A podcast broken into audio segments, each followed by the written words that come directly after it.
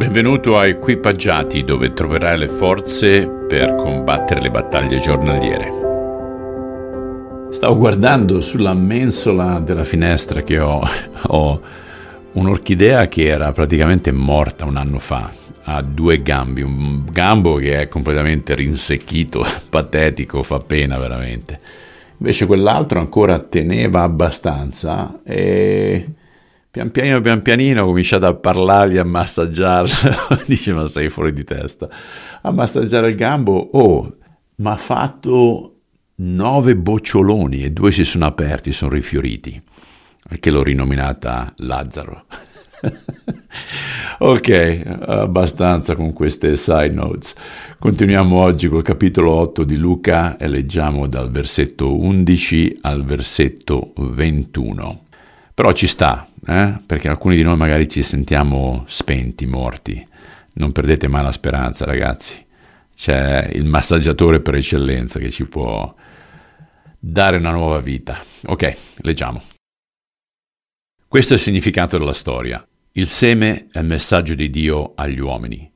Il sentiero su cui cadono alcuni semi rappresenta il cuore duro di quelli che ascoltano le parole di Dio, ma poi viene il diavolo e porta via quelle parole, impedendo loro di credere e di essere salvati. Il terreno roccioso rappresenta quelli che ascoltano con gioia il messaggio, che però non penetra fino a fondo nel cuore, non mette radici e né cresce in loro. Queste persone sanno che il messaggio è vero e per un po' credono, ma quando giunge il momento della prova, allora perdono ogni interesse. I semi fra le spine rappresentano quelli che ascoltano e credono alla parola di Dio, ma dopo un po' si lasciano soffocare dalle preoccupazioni, dalle ricchezze, dalle responsabilità o dai piaceri della vita e così non sono mai capaci di aiutare nessun altro a credere nel Vangelo. Ma il terreno fertile rappresenta la gente dal cuore buono e onesto.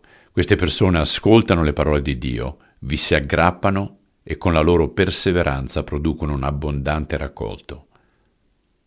Un'altra volta Gesù chiese si è mai sentito qualcuno che accende una lampada e poi la copre perché non risplenda?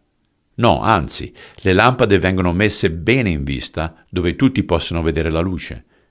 Così un giorno tutto ciò che ora è nascosto sarà portato alla luce e reso palese. Perciò attenzione a come ascoltate, perché a chi ha sarà dato ancora di più e chi non ha sarà privato perfino di quel poco che pensa di avere. Accade una volta che la madre e i fratelli di Gesù vennero per vederlo, ma causa la folla non riuscirono ad entrare nella casa dove lui stava insegnando.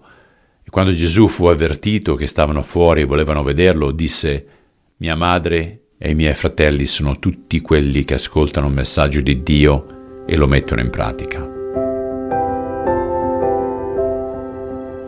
Padre, tu hai acceso la luce che è dentro di noi. Aiutaci a continuare a farla risplendere, specialmente nelle tenebre che ci circondano, come testimonianza, non come arroganza, ma come testimonianza di quanto tu grande sia. Te lo chiediamo nel nome di Cristo. Amen.